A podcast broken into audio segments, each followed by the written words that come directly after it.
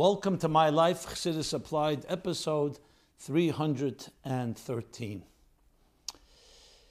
This program is dedicated on the happy occasion of the marriage of Gavriel and Chani this week, on the 26th of Sivan. Well, the whirlwind continues. The unrest, the rage, the pandemic, the ups and downs, and the effect that it's having on individuals and on our collective whole, which on an exponential level is very hard to predict. It's one thing when it's when something affects one person, two people, a small community, but here it's literally global, national. And yet, here we are in another episode of Chassidus Applied, taking Torah and Chassidus, which is part of Torah, and applying it to our lives, an eternal blueprint and guide given to us by God to address precisely challenges like the ones we're facing now. That's one of the strengths, perhaps our greatest strength. It says Hashem oiz la'ame yutin, Hashem yevorech esame. That God gives strength to His people. Oiz, strength, ein oiz ala Strength, but it's the word strength. And He blesses His people with peace. Strength here means fortitude, it means confidence, it means all that we need to stay afloat, to be able to navigate through perhaps uncertain and unknown waters, sometimes turbulent ones. So, whatever it is that we're dealing with, whether it's due to the COVID 19 pandemic or the racial tensions upsetting and literally creating havoc in our cities, in our communities, we have something to rest upon. And not just to rest upon, but that gives us guides, guidance. And it's more vile than ever when things are polarized, when you see so many different opinions. And it can be very confusing. What, who is saying what? What is their intention? Is there another agenda? Is it political? I mean, just to sort through all the different viewpoints can be quite daunting. So we have what's called Torah Eid, Torah is called the Torah of light. What is it, light? When you're in a dark room, when you turn on the light, the light doesn't change anything, but it illuminates and tells you what's what and where's where. So if you're riding on a road and the life and the, and the road of life is like, and life is like a road, a journey, and it's a dark road. All the paths, all the roads are filled with hostile forces dangerous forces, confusing, it's dark. What do you need? You need headlights. You need a light, like a lighthouse in the ocean, in the sea. We need lights that shine and illuminate for us so we have the clarity to determine what's right, what's wrong, what's ambiguous, who's saying what. So the Torah rises above the fray and above the vicissitudes of the ups and downs and the twists and turns and doesn't let us get trapped by people's opinions, by herd mentality, by this fear, that fear, pandering, and all that's going on today. So, addressing the issues of our time more than ever when things are so confusing and so, so polarized, we need Torah and Chassidus more than ever. And I feel precisely that since this pandemic broke around Purim time, when it became a real issue in our minds, and now with the latest events in the last few weeks, with the racial uh, tensions and unrest, that more than ever, the necessity for the program like this and other programs, in order to help clarify and help address the issues, be able to distinguish. We all know that certain things are criminal and absolutely unacceptable. But then the question is how to respond to it. What is the healthy response? What is short term? What is long term? How do we not get caught up in political and other agendas including rage and anger, that can always can only cloud our judgment. As such, many questions have come in, many comments. I can only do a selection of them, but I've seen just from the diversity how uh, how this is, of course, on people's minds and hearts. We're all seeing our streets burn. We all see the challenges due to the unknown and the uncertainty, even though those cities are opening up from the lockdown and quarantine of the pandemic. Yet we see spikes. God should protect everyone, should eliminate and eradicate the virus, but it's not eradicated yet. So there's all these doubts and unknowns. And as we know, an unknown, a doubt, a suffix, in many ways is even worse than knowing that something is a negative. Because suffix, matya amolik, is suffix, a doubt. Ein simcha katoras asfekis. If I knew that going this path is not the right path, it's clear that that's already a blessing. But if you don't know to go this way, to go that way, to stay home, to go to shul, to visit friends, to travel, that doubt is very debilitating. And that's why a Amalek is associated with doubt. So, how do we get beyond Suffolk? We have to find emes. The emes is truth that gives us clarity. We may not know exactly what lies ahead on the road, but we sure know that if we go with that light, Teira Er, Ner mitzvah v'Teira Er, the flame of a mitzvah and the light of Teira, we're going with a torch, with a light that can illuminate. So when we're faced with something, we know what to do with it. So the control is not necessarily the circumstances around us, but how we navigate. So with that, we are now in the week of Parshas Shlach, and this week is also the end of the week. Shabbos will be Chav Ches Sivan, the day that Rebbe came to America in Tovshin Aleph, which means exactly 79 years ago. A year after the Frierdiker Rebbe came, a little more than a year. Frierdiker Rebbe came in Tovshin 80 years ago. Tovshin, now we're in Tovshin Pei. And the Rebbe came in Tovshin Aleph. So we'll address that as is our custom to always begin with something connected to the Parsha and to the time in which we are in. And we're going to continue addressing the current issues in light of Torah and Chassidus. And again, I thank you all for your questions and your comments. Before we get into things, let me just do a little housekeeping, some announcements. For those that are not familiar with this program, it's part of a series that's now going for oh, seven years. We're already in episode 313 every Sunday, 8 to 9 p.m. My Life Chassidus Applied. As you can imagine, we've covered quite a number of issues, and to the point that we actually created a special website called I'm sorry, mychassidusapplied.com.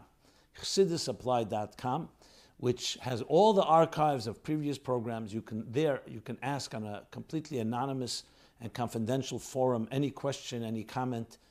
We don't know who wrote it unless you share that information with us. So you can feel completely secure to know you can write any question, any comment, and it will be addressed. You'll also find there are many other resources, especially programs that we've been doing in the last few months addressing the crisis and the upheavals of our time. There's also, you'll find the essays, the beautiful essays written over the past years by people from all backgrounds applying Chassidus to a challenge in our contemporary times. With that, we are getting closer to announcing this year's winners. Just bear with us. Everything you read at even though there's been a delay due to the whole corona uh, uh, situation, yet we will announce them. There will be winners. We will do it even better than we've ever done before. So just bear with us and apologize for any delays. You've done the writing. We will award you with the results and we, we consider it valuable and precious. We truly recognize and value the time and investment and energy that you, in, that you invested in this project. So, any other announcements? Yes, someone asked a question that uh, one of the uh, last week I did a program, a class called The Jewish Response to Racism.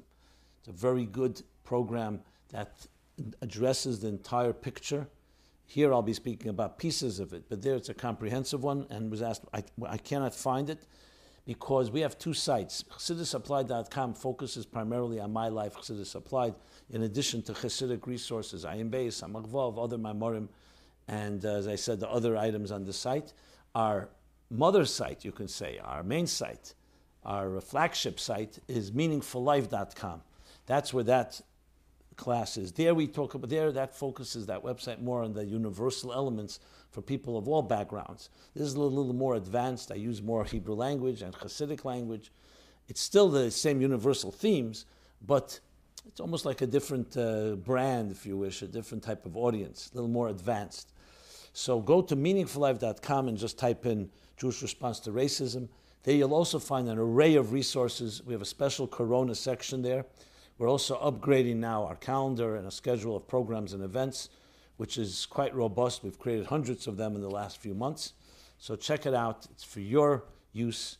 And we'd always love to hear comments and feedback and critique and any, um, any comments, anything you'd like to share with us.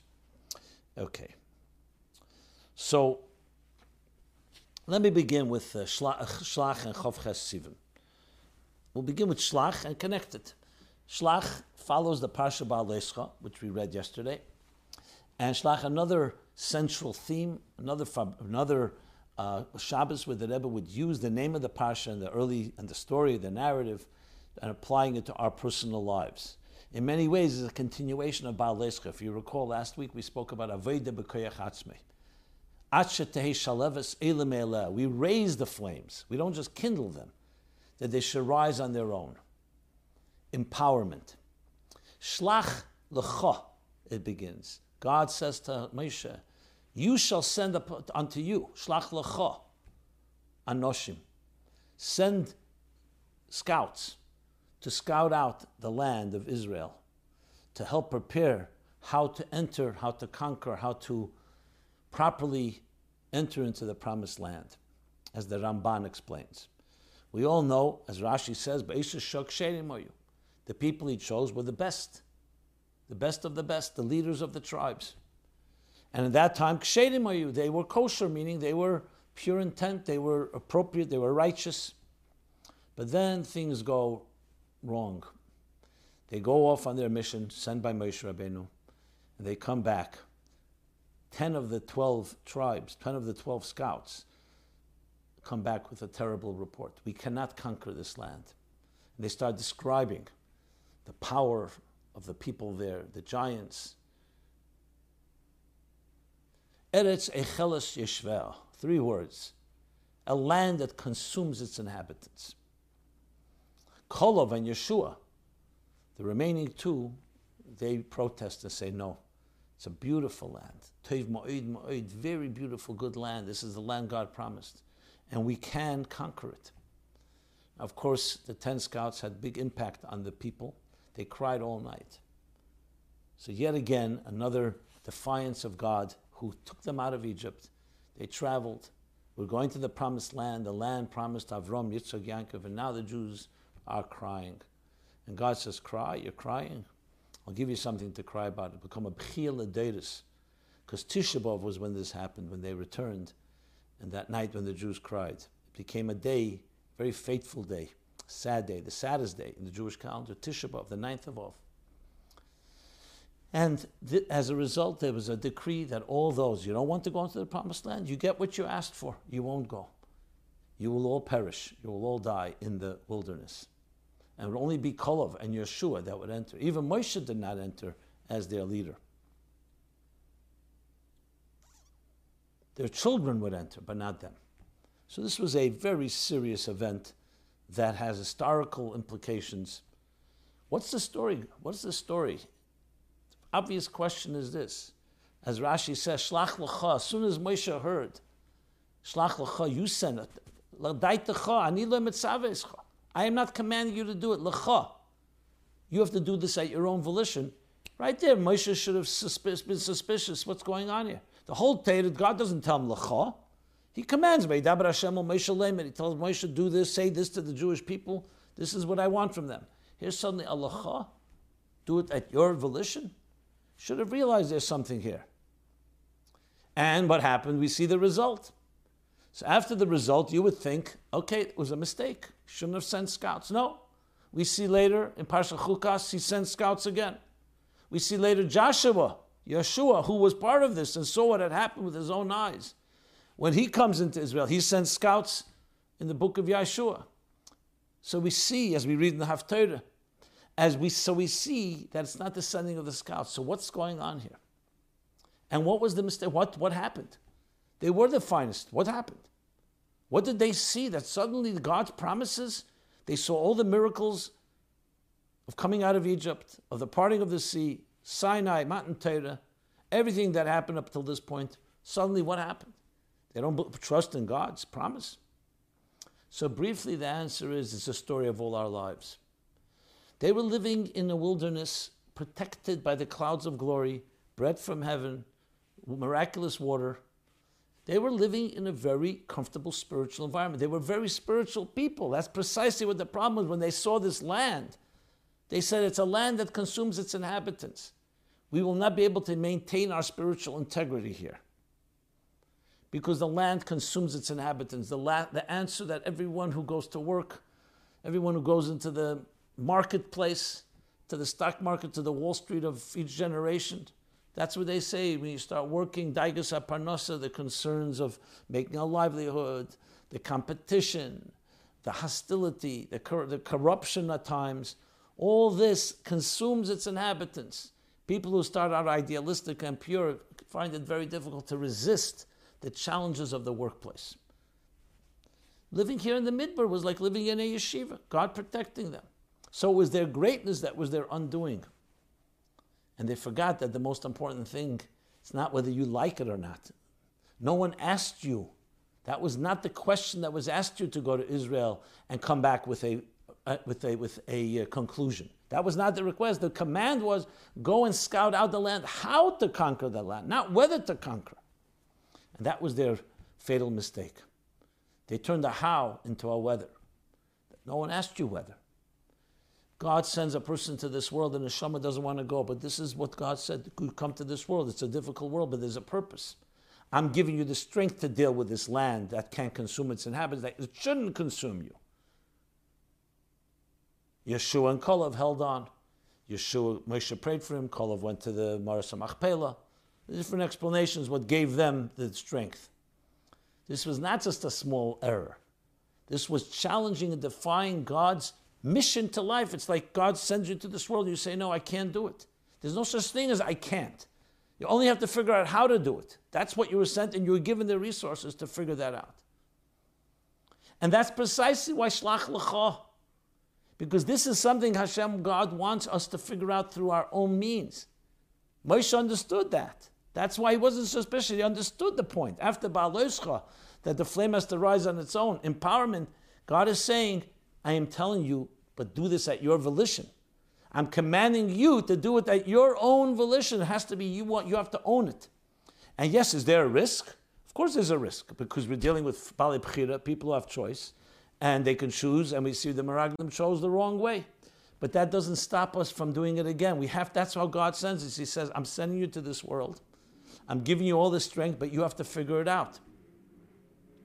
You can't say, no, I'm not going to figure it out. The scouts went to figure out the Das Tachten, using their resources and their faculties and their observation, how to and how. The how must be done by us. So we don't decide whether we do it, but we have to decide, but we have to determine how, and that's a lacha, l'daitacha. So it includes really the purpose of all of life. And it's a perfect lesson for our times that when we're challenged and we say, who needed this? Who wants this? Why is this happening? People writing to me, millions of people in this country losing jobs. Why do we need this? Why do we need this whole disruption?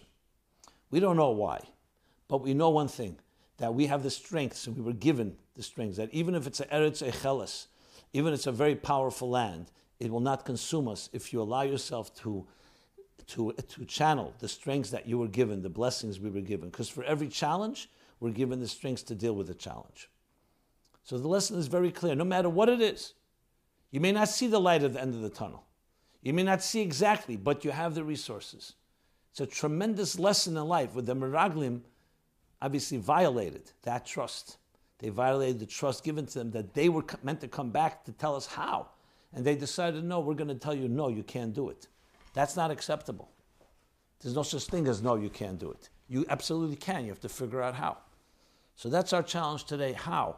How we should deal with the challenge, how to navigate, how to find strength, how to find deeper love and deeper connection and deeper unity, how to look at people with, through the eyes of God, the divine image. Ultimately, the real answer to uh, racism, which we'll speak about soon. Now, shlach takes on many manifestations each in individual lives or collective lives, throughout life we will be many shlachs. Many people, many times we will be sent somewhere. First, when the neshama comes down to this world, and then through our travels, whatever the travels may be. Even when you can't travel, that's also a shlach. That's also part of the mission that God wants us to be on right now. The Rebbe, as son-in-law of the Frierdiker Rebbe at the time, had his journeys that began all the way in Nikolaev when he was born in 1902 and took him through many interesting twists and turns and very difficult ones as well. Tsarist Russia in the beginning, Russian Revolution, World War One. Ends up marrying the Rebbe Chaim Mushkin, Tofresh Pei Zayin, 19, I'm sorry, Tofresh Pei Tes, 1929, sees his father-in-law, the Frierdiker Rebbe, being arrested, being liberated. Yud Beis Tammuz. Then after marriage, they end up going to Berlin and Paris. The Nazis occupy and uh, Europe and then France and so on. And finally, in 1941, miraculously, the Rebbe and the Rebbetzin arrived to the shores of the United States. Many shlach, a shlach after a shlach. And you look at the stories, the ones we know, the Rebbe did exactly what we're speaking about. He understood these journeys as God leading him and Rebbetzin on a path. And in each case, you have to navigate and do what you have to do. And there were very difficult times, you can imagine, under Nazi occupation in France and the other experiences they went through. Then finally in 1941, the Rebbe comes here, and this would become the permanent place, except for 19 Tafshin Zayin, 47, 1947, he goes back to Paris to welcome and, uh, and bring his mother, Rebbetzin Chana, back to America. So for a few months. The Rebbe comes in 1941, and this begins a new stage of shlichus, as the Rebbe writes. The Frierdiker Rebbe appointed him to be the head of the Mejdus of Merkos and Chinuch and Kohos, Machne Yisrael.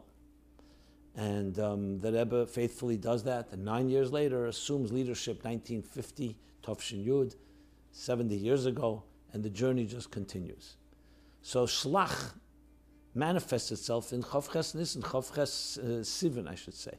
28th of Sivan is a journey. It's about a journey and arriving at a stage, like the Rebbe explains, Chotzi Kadra Tachten, a lower hemisphere, where Matan Torah was not in a revealed way, as the Frierdiker Rebbe writes the Rebbe, explaining what that means when the Alter Rebbe said Matan Torah did not happen in Chotzi Kadra Tachten. In a revealed way, so it's a darker place spiritually. And yet, as the Frierdiker Rebbe said, America is nistandish. The mission, the shlich is the shlach l'cha. Is also Eretz Echelis Yishveh. You know what was said about America? It was the worst Eretz Echelis Yishveh. You come to America, the golden Medina, the golden country, gold, golden in Medina, money reigns. People threw their tefillin, Rahman al the Yiddishkeit off the ship, the boat, as they were arriving to Ellis Island. Because America was freedom, but not Yiddishkeit. Frierdiker Rebbe came and said, no, we're going to change that. It's going to be here even stronger than it was back in the old home. So Eretz Echel Sheshveh, unfortunately, took many, many people were taken by that, where the money, the capitalism, the power, the greed, everything that money represents, consumed its inhabitants, consumed the people, and that became more important than their spiritual integrity. But that was the purpose of coming to America, including Chavches Sivan. The Rebbe is coming to demonstrate that no, this land will not we, this land will not consume us. We will consume it we will turn it into a means for spiritual growth, into a means for spreading Torah, Yiddishkeit, and Chassidus, into a means of building yeshivas and institutions that produce young men and women who will become in turn emissaries, ambassadors, proactive, shluchim, shlach, to continue spreading and disseminating the message of Torah mitzvahs until we bring Mashiach and the Geula, like the Rebbe told us, the Deir Hashvi, which began with Yud Shvat Tovshin Yud. So the lessons are very clear. Part of it now, we're faced with a new stage that we did not expect. Completely didn't expect. Complete surprise. The pandemic upon a pandemic. But we continue with the fortitude and the strength and knowing we have Eir and we have the directives of the Rabbeim. And they told us, yes, it's a difficult land, it can have difficulties. There were many years where we had beautiful lives. We continue to have freedoms that are unprecedented in history. But now we have our challenges. But we do not, we're not daunted. We're not perturbed. We know we have the strength to deal with this and we forge ahead. Vayuso, we continue the journey. God forbid ever looking back and saying, no, we can't do it. Leinuchal, like the Meraglim said, that we can't, we can't. It's too powerful for us. That's not the way we look at it. So there's the lesson, the general lesson. Now, with that, let's address specifics about where we are right now in our situation. What is our attitude to racism? Which we began discussing last week, and I'm going to continue because more questions have come in. Obviously, the topic on the, the headlines is that, and there are many different views on the matter, but we have a Torah that tells us and it's surprising to me sometimes that just go back to the basics. The Torah preceded all this. We addressed, the Torah addressed all kinds of challenges, including discrimination, including anti Semitism, including hatred. So we have directives. And to put it in one sentence, the Rebbe, in hundreds of pages and hundreds of hours of talks, told us, especially in the 80s, the only antidote, the ultimate antidote, the proactive and preemptive antidote to all elements of violence, murder, including the murder of an innocent black man by a policeman. Every form of crime is prevented when you know that you're accountable to a God. And the Rebbe cried for hours. Establish a moment of silence in the schools. Teach our children there's an eye that sees and an ear that hears. How many hours did the Rebbe emphasize that? And it wasn't just talk. The Rebbe saw a problem that the godlessness of society, with all its success, will fail when it doesn't have a godly higher purpose. The founding fathers recognized that. You don't see anywhere in the Constitution or in the Declaration of Independence focus on let's create big businesses.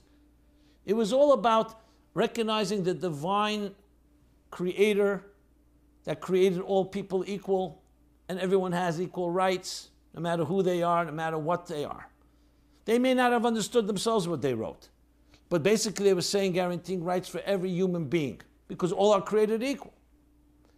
Essentially, paraphrasing the words in the Bible and the Torah every human being is created in the divine image, seven and a half billion and counting. No matter what color, no matter what race, no matter what religion, no matter what background. This is a divine element. That's what life is all about. You rarely hear this out there. I can't say I've listened to all the news reports, but you don't hear this message. You want to make a strong message of what's going on now. Why is nobody declaring that in the top headlines? That should be the thing that everyone should be yelling. Finding that dignity in all of us. Instead, it's turned into this polarized arguments of righting wrongs and so on. Yes, people have been wronged. But we, what, this should be a wake up call of exactly that the divine image. That's what we should be doing. Take all your passion and all your rage and all your outrage and channel it to a revolution once and for all that God created us all and we're all in God's image, and that's what we need to teach our children. Now, of course, people say, Listen, I haven't had God in my life for so long. And I remember this tragic joke was going around. It was very tragic. I don't want to even repeat it in a way, but I want to repeat it. Remember when there was the shooting in Newtown and other schools? And people were saying, Where's God? Where's God? How could innocent children? And the response was, God's response was, you, you threw me out of the schools. Exactly right. We're not talking about defying religion, the separation between church and state. We're talking about a basic principle that is in the Declaration of Independence that life and its sanctity, when you respect that, everything else follows. Does that mean everyone suddenly becomes perfect? But that's the standard. That's what we should be fighting for. You know, my platform here, I'm going to use it and full it to the fullest to be able to express that, and other platforms. All of us have to be, be saying this. It's the only way to counter. It's not just saying, look what's going on out there. People are completely gone crazy. They're intimidated, defunding the police, all other stuff like that. Political, pro Trump, anti Trump. Everyone senses it's clearly become politicized. The key message is one thing and one thing only, which is equal for all of us. This is not political. No matter who you are, whether you're a policeman or whether you're a white policeman or a black policeman, whether you're a white citizen or a black citizen, or Hispanic or any other color, shape, race, culture. I don't know how shape fits in there. That just came to me. You are created in the divine image, each one of us. This should be the headlines in every newspaper and every media outlet. Anyone wanting to do something positive, to change the culture and make it better and say this is a wake up call, that's what we should be saying.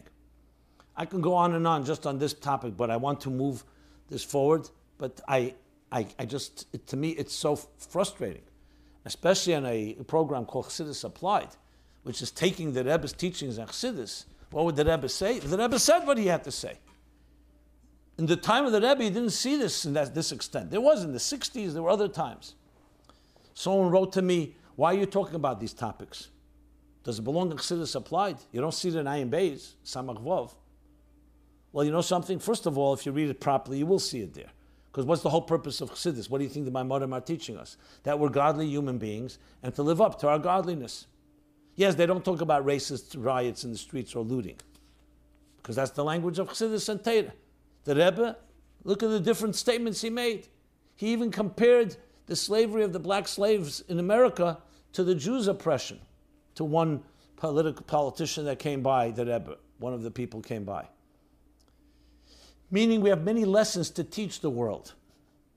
And what he told David Dinkins, which I, I uh, used in Toward a Meaningful Life in the chapter on love, to the point where he said, asked for peace between the two peoples after the riots in Crown Heights, the Jews and the blacks. The Rebbe said to the point, but to the point that they realize it's not two people, it's one people under one government. Then later the Rebbe says, under one God.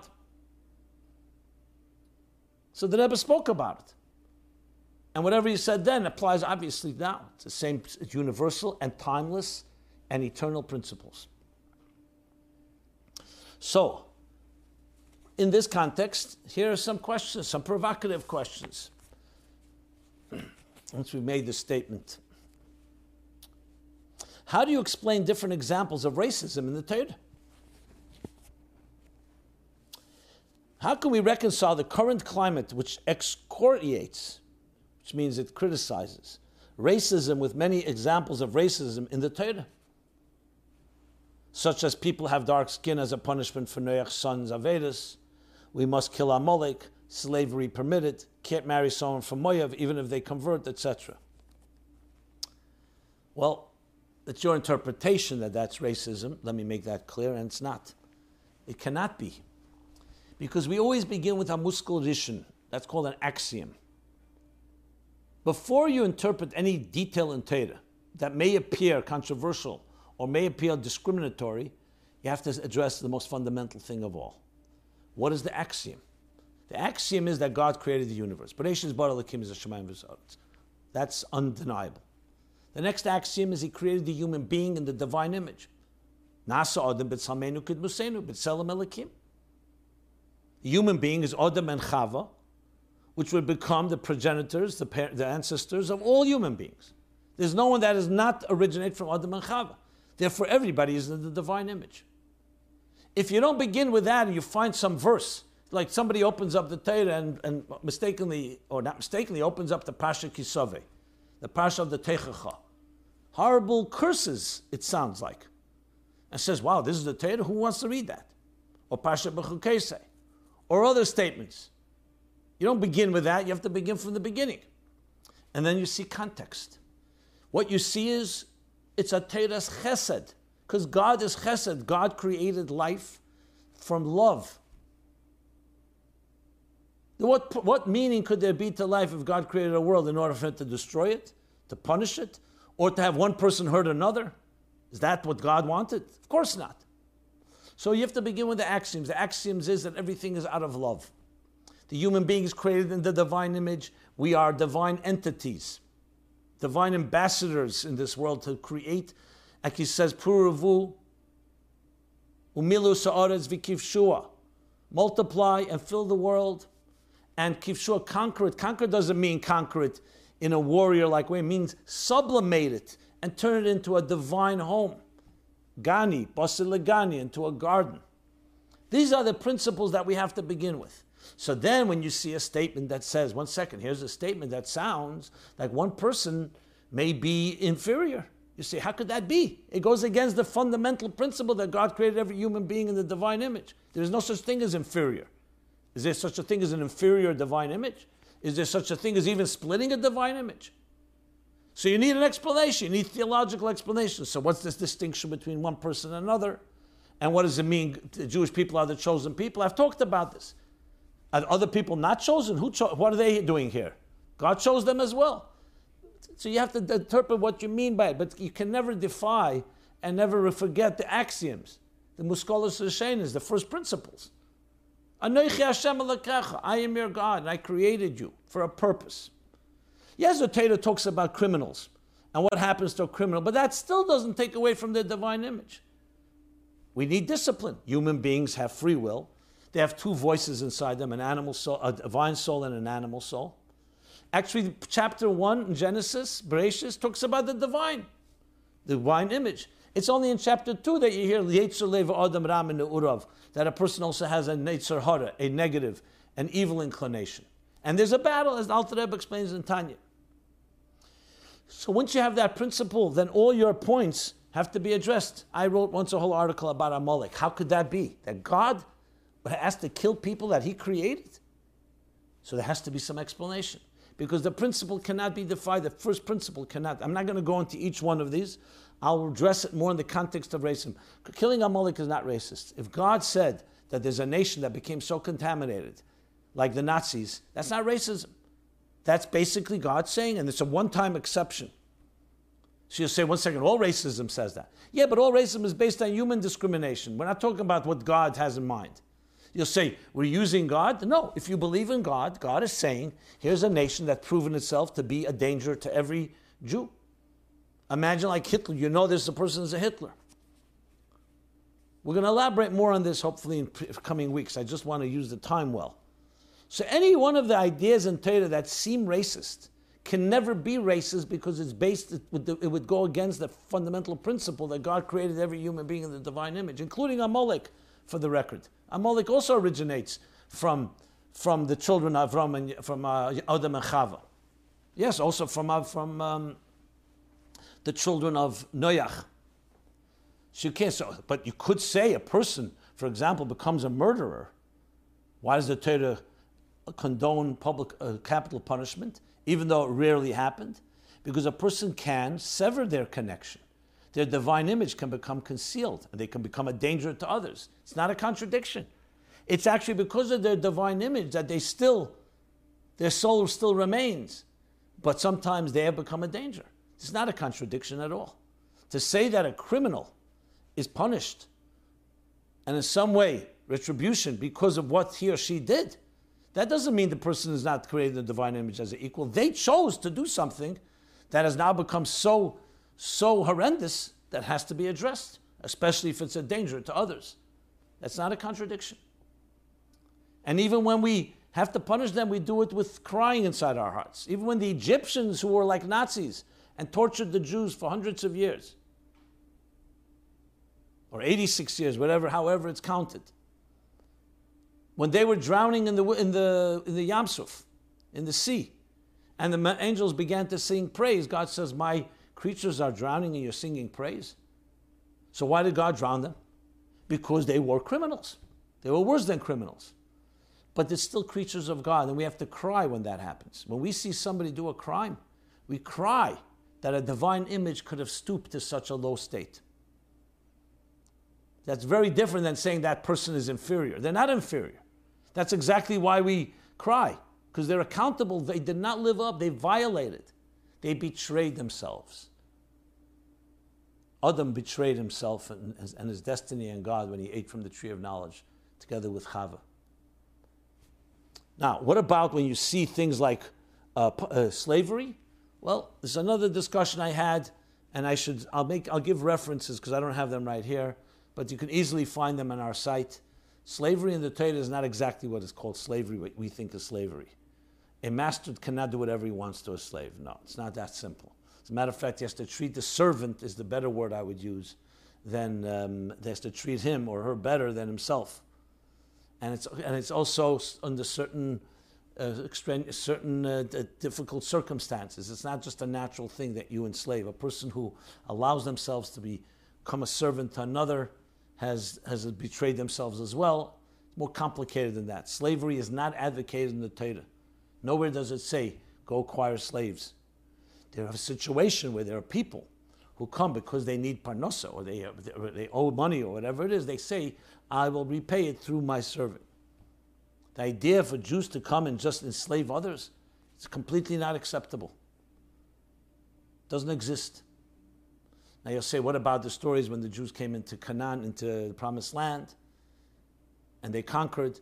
So if you look at all the laws, you're going to find such benevolence and such compassion completely consistent. Completely the Torah finding every possible way to discourage even the temptation. There was temptation. Obviously, you conquer land and their people. So the temptation to turn them into servants, and you see how the Torah dissuades and makes sure that the rules are so intense that nobody, nobody wants to have servants in their home.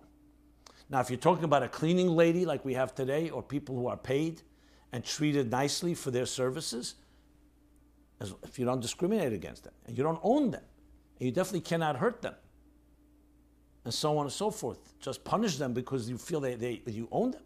It's a divine image. It's always a divine image. As far as the punishment for Noach's sons, it's not so simple. First of all, many, many opinions that was a punishment just for them is not necessarily means that, that, that blacks till this day are all a result of that punishment. That's number one. Even that punishment, it doesn't say it's explicit in the Torah. It's a Gemara, and you have to really analyze it well, what it means exactly. That he was struck on the skin, that's what it says in the Pasuk, Chum. Rashi says that Kush. What does that mean exactly? But then you find in the Torah plenty of places and references where kush is actually referred to something beautiful, as we'll soon discuss. To say that all black people on this earth are, God forbid, a result of a punishment, a curse, it's absolutely incorrect. Find a source for that. There's no source for such a thing. The question is what, what it meant when Noach punished, punished his son Chum for what he did. He did a horrendous crime, remember. Whether he raped his father or he castrated him, but he definitely did something really, something very, very criminal against his own father. And what that means, why would that be a curse for generations and generations? Why should grand, great grandchildren suffer from that? Secondly, we find you find blacks that are not necessarily result from, from descending from Chum. They could also be due to where they live in the world the pigment of the skin. And where does it say someone has a pigment of a skin and therefore they're cursed? So it's not that black and white that you can just, no pun intended, that you can just make a statement and say that all blacks. It's a misnomer and it's a part of a stereotype. At the end of the day, every human being is created in the divine image. And that's what the Rebbe said not two peoples, one people under one God. And no one has a right to enslave another, not a black to enslave a white and not a white to enslave a black. And for that matter, Hispanic, and for that matter, Asian or European or whatever descent or race a person comes from. What happened here in the United States, slavery, absolutely from a Torah point of view, was not, not just not condoned, was criminal. It was criminal. Even apartheid in South Africa, I'd say even. Apartheid, the Rebbe told rabbis and said, Torah can never condone such a thing. The problem there was it was advocated by the government itself. So what were the people supposed to do? How did, could they protest it? So they would protest the way they were able to.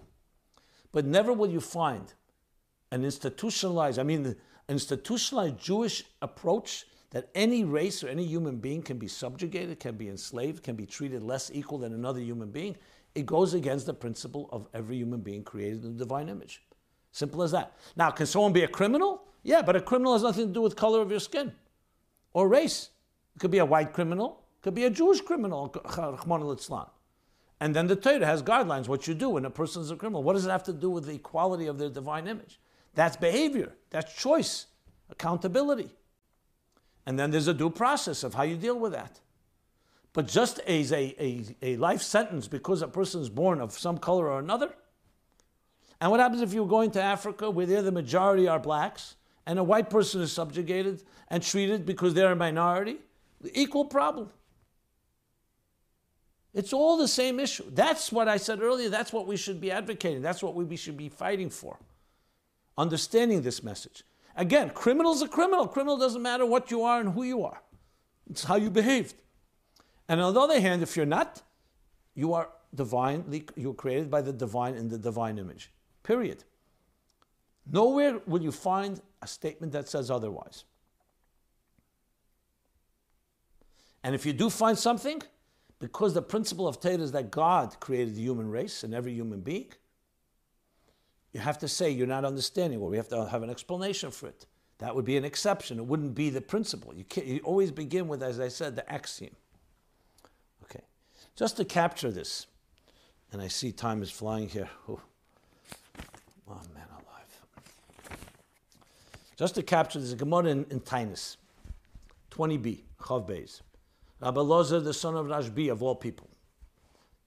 He came from his teachers, and he was traveling toward a city, Migdal, Migdal um, it was called. He's on a donkey, traveling near the water. And there's a person there walking by, a very uncomely, a very ugly person. The person calls out to him to greet him. He doesn't respond. So he calls to him again. So Rabbi Lezer says to him, Kama mechuar, or says out loud, Look how ugly this person is. And then he says to him, Is everyone from your town as ugly as you are? And the man answers. Go to the craftsman, the creator, my creator, who shaped me. And then Rabbi Lezer realizes his mistake. And he asks for forgiveness. The man says, No, I won't forgive you until you go to the creator and ask him why he created me this way. They go back to town where Rabbi Lezer comes and all his students are there and they're respecting him. And the ugly, the unbecoming man, the Mechur man says, Why are you respecting this man? They say, He's our teacher.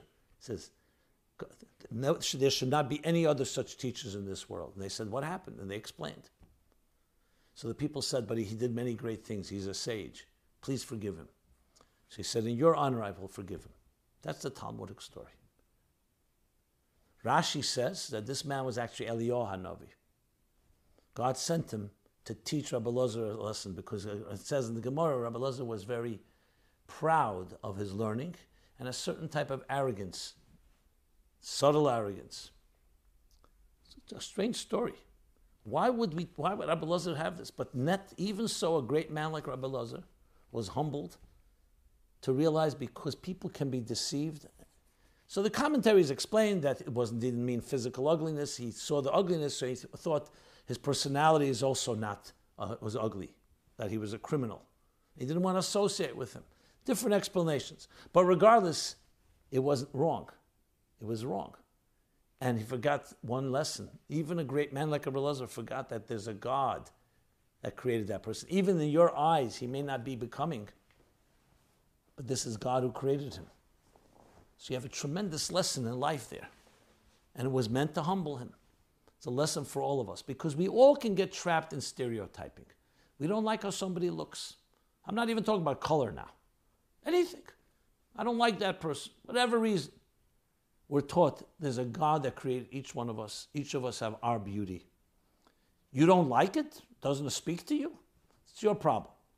There's a divine image in each person. And that's the fundamental lesson. And so even Rabbi Lozer had to learn that lesson. And perhaps because he was so consumed with his learning, he lost a little sensitivity and humility. Because that's what it says. He was gas, it says He was, he was arrogant. And he was uh, very proud of his successes. So he lost sight for a moment. And then he learned his lesson. But the man was saying, Go to God. Don't ask my forgiveness. I'm not going here to forgive you. This is not about a short term, oh, you hurt my feelings, forgive me. You made a fundamental mistake. Go to God and talk to Him about it. And then when the people requested, so he did them an honor, which shows that he rose to the occasion, this man, and said, you know, Rabbi Lazar was also created in the divine image. So, he, so he has a right to be forgiven. Like he says, I'm forgiving you, but make sure never ever to make this mistake again. Lesson that we can all learn from. So I'm not denying that human beings can stoop to discrimination. I mean, that's a given. We've seen that throughout history. The Jewish people have suffered from it, anti Semitism, other forms of discrimination. Other races have, and blacks have, as many others have. Often the majority has discriminated against the minority. It's not uncommon. So we are now in a situation where we could all rise to the occasion and declare every one of us, every one of you, is created in that divine image. So now, follow up question. So why do we make a blessing? Baruch Mishana Habrias. The Gemara in Brachas, Nun Ches Amid Beis, and it's brought in the Rambam and Hilchas Brachas, Perek Yud, Halacha Yud Beis, Torah Shulchan Aruch Chaim, Reish Chav Hei, Ches, Simon Reish Chav Hei, Sif Ches, Tes, talks about making a blessing on certain things, including when you see someone black, a kushi. But look at the Gemara. It also says if he's red, also if he's albino, very white, freckled, and a whole bunch of other list of things. And what is Baruch Mashana Brias? Let's not use the way people mean it. What does it really mean? Blessed is God, a bracha, for creating diversity. Diverse creatures, that's what it means. It doesn't mean inferior creatures, it means diverse creatures. And the halachas are meant to be someone that you're not recognized. That's what all the commentaries explain. If you, if you were a black living among blacks,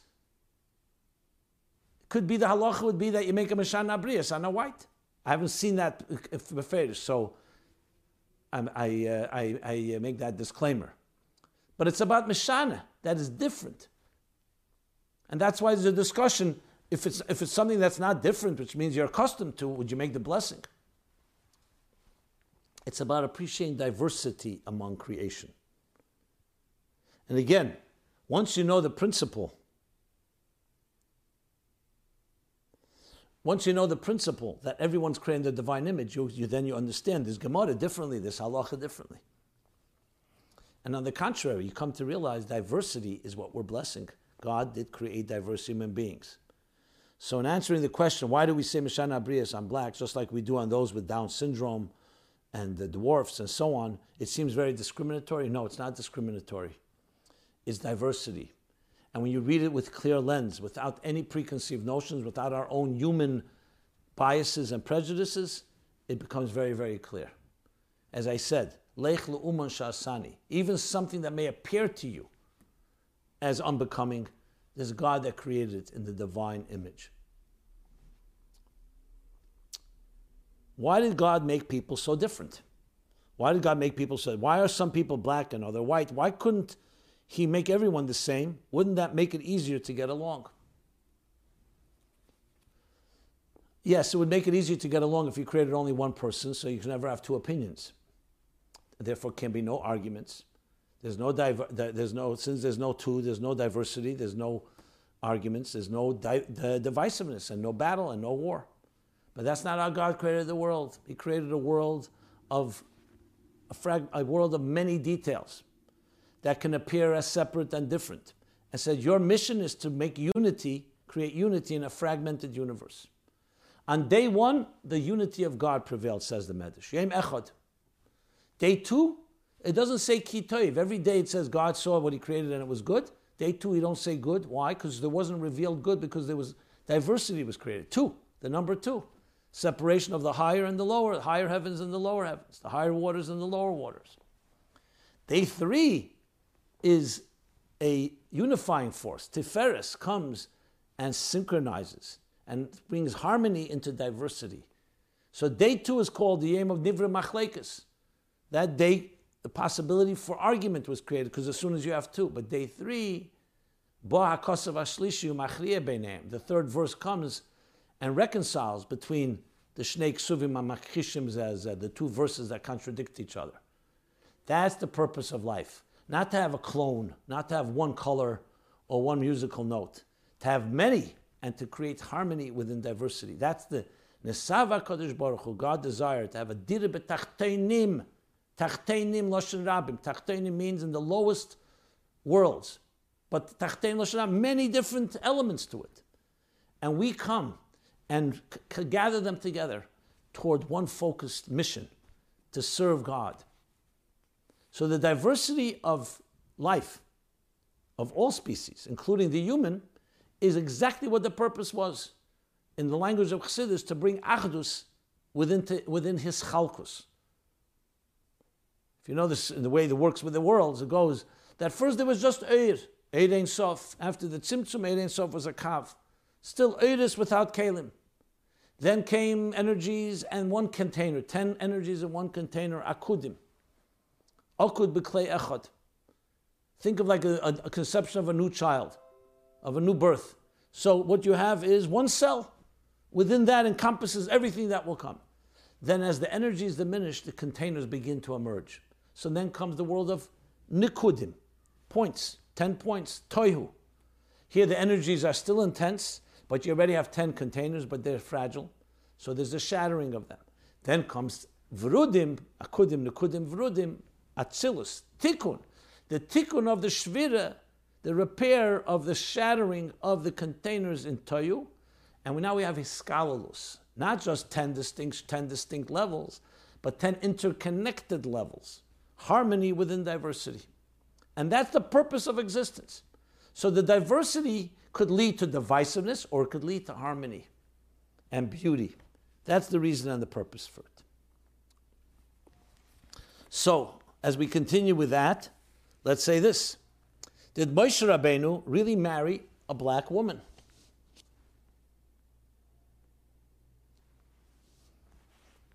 So, well, we read in last in yesterday's parsha, Behaaloscha, Yud Beis Aleph, when um, Aaron and Miriam are speaking about Moshe Rabbeinu in an inappropriate way, and they say exactly that. They say, they spoke against Moshe regarding Isha HaKushis, the woman he had married. Isha Kushis. Literally means, Kush is a country called Ethiopia, but often is translated as black. And it repeats, for he had married a Cushite woman. So everyone asked the question, one second. His wife was Tzipora. She came from Midian. Midian is not Kush. Midian is a different country. So why is they call Isha Kushis? So there are different opinions. There's a medrash that says that before he met Tzipora, he did go to Kush. Whole story. We married the queen, the princess of Kush. But most commentaries don't accept that. What does Rashi say? Rashi says that um, that she was actually strikingly beautiful. And we're not talking about Kush as the name of a person, we're talking about a character, the beautiful character. As a matter of fact, Rashi brings Kushis is the gematria of Yifas Toyar, Yifas Mara, sorry, Yifas Mara. Beautiful. 736. The word Kushis and the word Yifas Mara are the same gematria. And Rashi explains beautiful both in appearance and in deeds. That's what we come away from this verse. I don't know if the origination of black is beautiful is coming from there, but it could be. Shchera Nivanova is the pasuk right in the beginning of Shir Hashirim. I am black and beautiful. However you explain it, this definitely goes against what we've learned that some people interpret that Kushi is some type of inferior thing. On the contrary, here, it's about beauty. Now, there are other explanations. I'll just give you a few others. That, uh, that the, the Midianites were resembled the Kushites, the Kushites, that the Radak says it, Bechaye, Even Ezra, Chizkuni, um, that Tzipora was of darker skin. Let's see what other ways they explain it. Okay. The Talmud, as I said, explains it like a characterization in Moed Katan 16b. Is a characterization of, distinct, of distinctive good, look, good deeds, like good looks. And then, um, I mean, that's a, that's a summary of the explanation. So, how does it bear on our discussion? However, you interpret Isha Kushis is definitely in a positive light. What they were speaking derogatory about Moshe was not that he married a Kushis, it because he separated from her. And that's when Hashem comes to them and says, Who are you speaking about here? Right before it says he's the humblest man, speaking to a man that I speak directly with. The great Moshe Rabbeinu. And the subsequent punishment that they received for it, especially Miriam. So we see here it's not in any way derogatory, the Kushis part. In the contrary, that's a, that's a quality. It was that he separated. It was talking against Moshe, not against Tzipora, according to the interpretation that she's Isha Kushis. Okay, next question. Were the Yidden who left Mitzrayim black? Well, I looked up. I believe this is urban legend based on a big anti, a rabid anti-Semite named Gamal Abdul Nasser.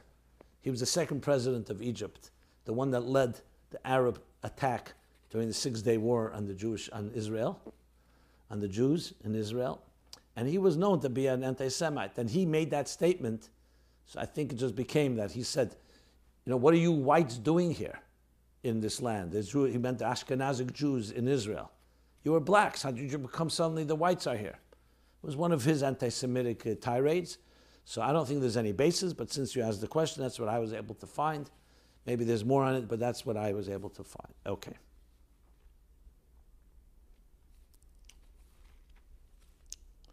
Um, wow. Let's let's cover. Let me see. I'll try to cover now. One more, one or two more questions. Let's see what we can do here.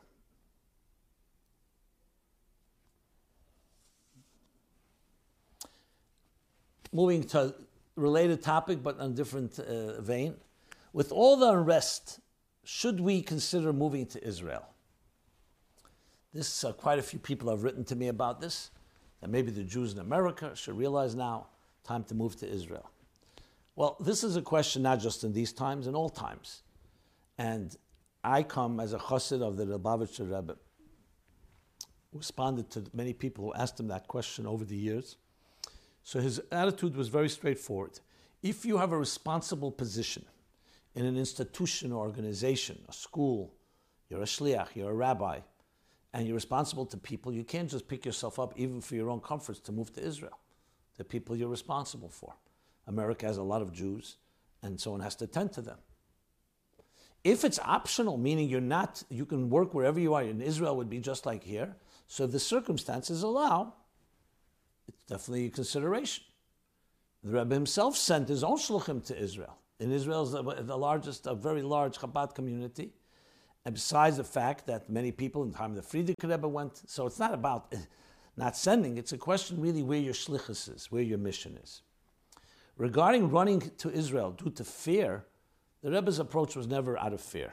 In Crown Heights, where there were the riots and then there was the uprisings and the social and the and the racial uprisings and unrest during the early '60s, and people ran from New York and from Cleveland and from Chicago and Philadelphia. The Rebbe was against it and remained and said it's a danger to run. There's halachas involved. That was the Rebbe's attitude when there was the South African unrest. That was the Rebbe's attitude with Israel. You can't give up land. Because if there's danger, you have to be strong. Halachas and Shin Chavtes, in Hilchas Shabbos, what you have to do when you have enemies around us. So to run out of fear, so we have to look to our leaders for these things. Does it make sense? Some people said if all the Jews during Europe would have run to Israel before the Nazis came, it would have saved millions of Jews. That's possible, yes. But they didn't. Whether their leaders were right or wrong, did the leaders know? Did they hope for the best? So some are saying, be, be wise now. My response to that is we are not driven by fear. That's not what drives us. If we go to Eretz Yisrael, it's because it's uh, for a positive, out of love, not out of fear. The love for the Holy Land, the love for the Promised Land, the love for the land that we pray toward thousands of years since the destruction of the temple, we pray toward this land. And we constantly ask in our prayers to return there. And even those in Eretz Yisrael Due to our sins, we've been exiled. Not physically, they're there, but spiritually. So we are always aspiring to reach the promised land, and that's what we're waiting for. Each person's circumstances are different. So I'm not going to be able to give a blanket statement. If I, I myself have people, students of mine, people who've been in, influenced by me, who live in Israel, and very happily so, and I encourage them, and I would say I'm not going to take credit but I definitely was a factor in, uh, in inspiring them to move there. So I'm not, if anyone, against that. But it also, but you have to also balance of where your shlichus is, where you're most, most important, where God wants you to be. Remember, there's a God here. It's not just about ourselves. You think every great, great leader in Jewish, among the Jewish people didn't want to go to Israel. Many of them tried to go. Ramban, Shalah, and others that went at the end of their lives. Why didn't they go earlier? Because they had a shlichus. And even though it was challenging and difficult to have a shlichus. And that's what's most important. What does God want us to do? Not just what's comfortable or what is sound makes sense or what um, would be good for others. It's what God wants us to do. That's what we're looking for. And if there are options, by all means, explore all the options and do what has to be done. We cannot forsake, cannot say, until the last Jew leaves this country, to say, you know what, we're all going to save our own skin, and other people cannot leave and we just leave them alone, that's also not a responsible behavior. And we can elaborate more on that as well. Dear Rabbi J, please continue your work. I thank Hashem every day that we have your program. May Hashem bless the work of your hands. My question is Did the Rebbe ever address the future of our community here in America? Did he ever say anything in the Sichos, in his talks of how we, as Hasidim, are to conduct ourselves in times of extreme turmoil, like we are now? Are the signs for us to go to Israel? Please forgive me if this has already been addressed or the Rebbe felt it was a non issue. Please advise. Thank you. So I answered part of that. Let me just elaborate a bit more. The Rebbe's approach was that divine providence leads a human being. I mean, it's the Torah approach. And that divine providence means wherever you're led, that's your shlichus, that's your mission. Whether God sends, down, your, God sends your soul down to earth, like we said before, shlach, that's your mission. You have to figure out how. You cannot challenge and say to God, I don't belong here. I don't want to be here. I want to leave. You could say, How am I going to fulfill my mission?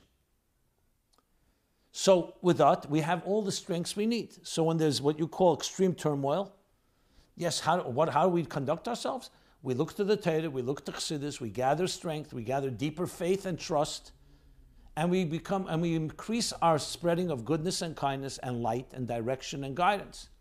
In these days, we do it online, we do it through a phone call, we do it through different ways of unifying experiences. Look how innovative people have been. Pre Shabbos programs, post Shabbos programs, Zoom classes, just personal connections. I've seen things that I know are not going to. I, I, was just speaking to a rabbi from Brazil. He told me all these programs are not going to go away when we go back to shul because it's really great, tremendous connections between us. And that's the way it should be. That's what we do. We do never resign ourselves, we never retreat. We see this as a challenge that we have to rise and become greater people and teach everyone else to become greater people. Whether to go to Israel, again, is a question, a general question. We don't run. We never run out of fear anywhere. We fulfill our mission. Now, if a person feels threatened because of the different uh, uh, unrest, remember, Israel's also had challenges. You could suddenly say in Israel, things are getting hot. And the Rebbe told people Israel is the safest place, even when there were the intifada and there were the uprising and the terrorist attacks. And people were in danger. It's the safest place because where God puts you, that's your shlichus. Obviously, you have to be prudent and protect yourself and your loved ones and do whatever is necessary to protect. But we always think positively God is protecting and that we do what we have to do and God will do his part. And case by case, a person has to make a decision where they should live, just like whether they should live in the United States or should live in Europe or in Israel or in other places in the world. I think if you look at it objectively and get some counsel, independent, uh, objective mashpia, a mentor that can help look at things, weigh the pros and cons of different situations, you'll come to, God will help you come to the right decision, each person, according, and each family according to their situation. Okay. With that, even though there are many more questions and I would have loved to cover more, it just.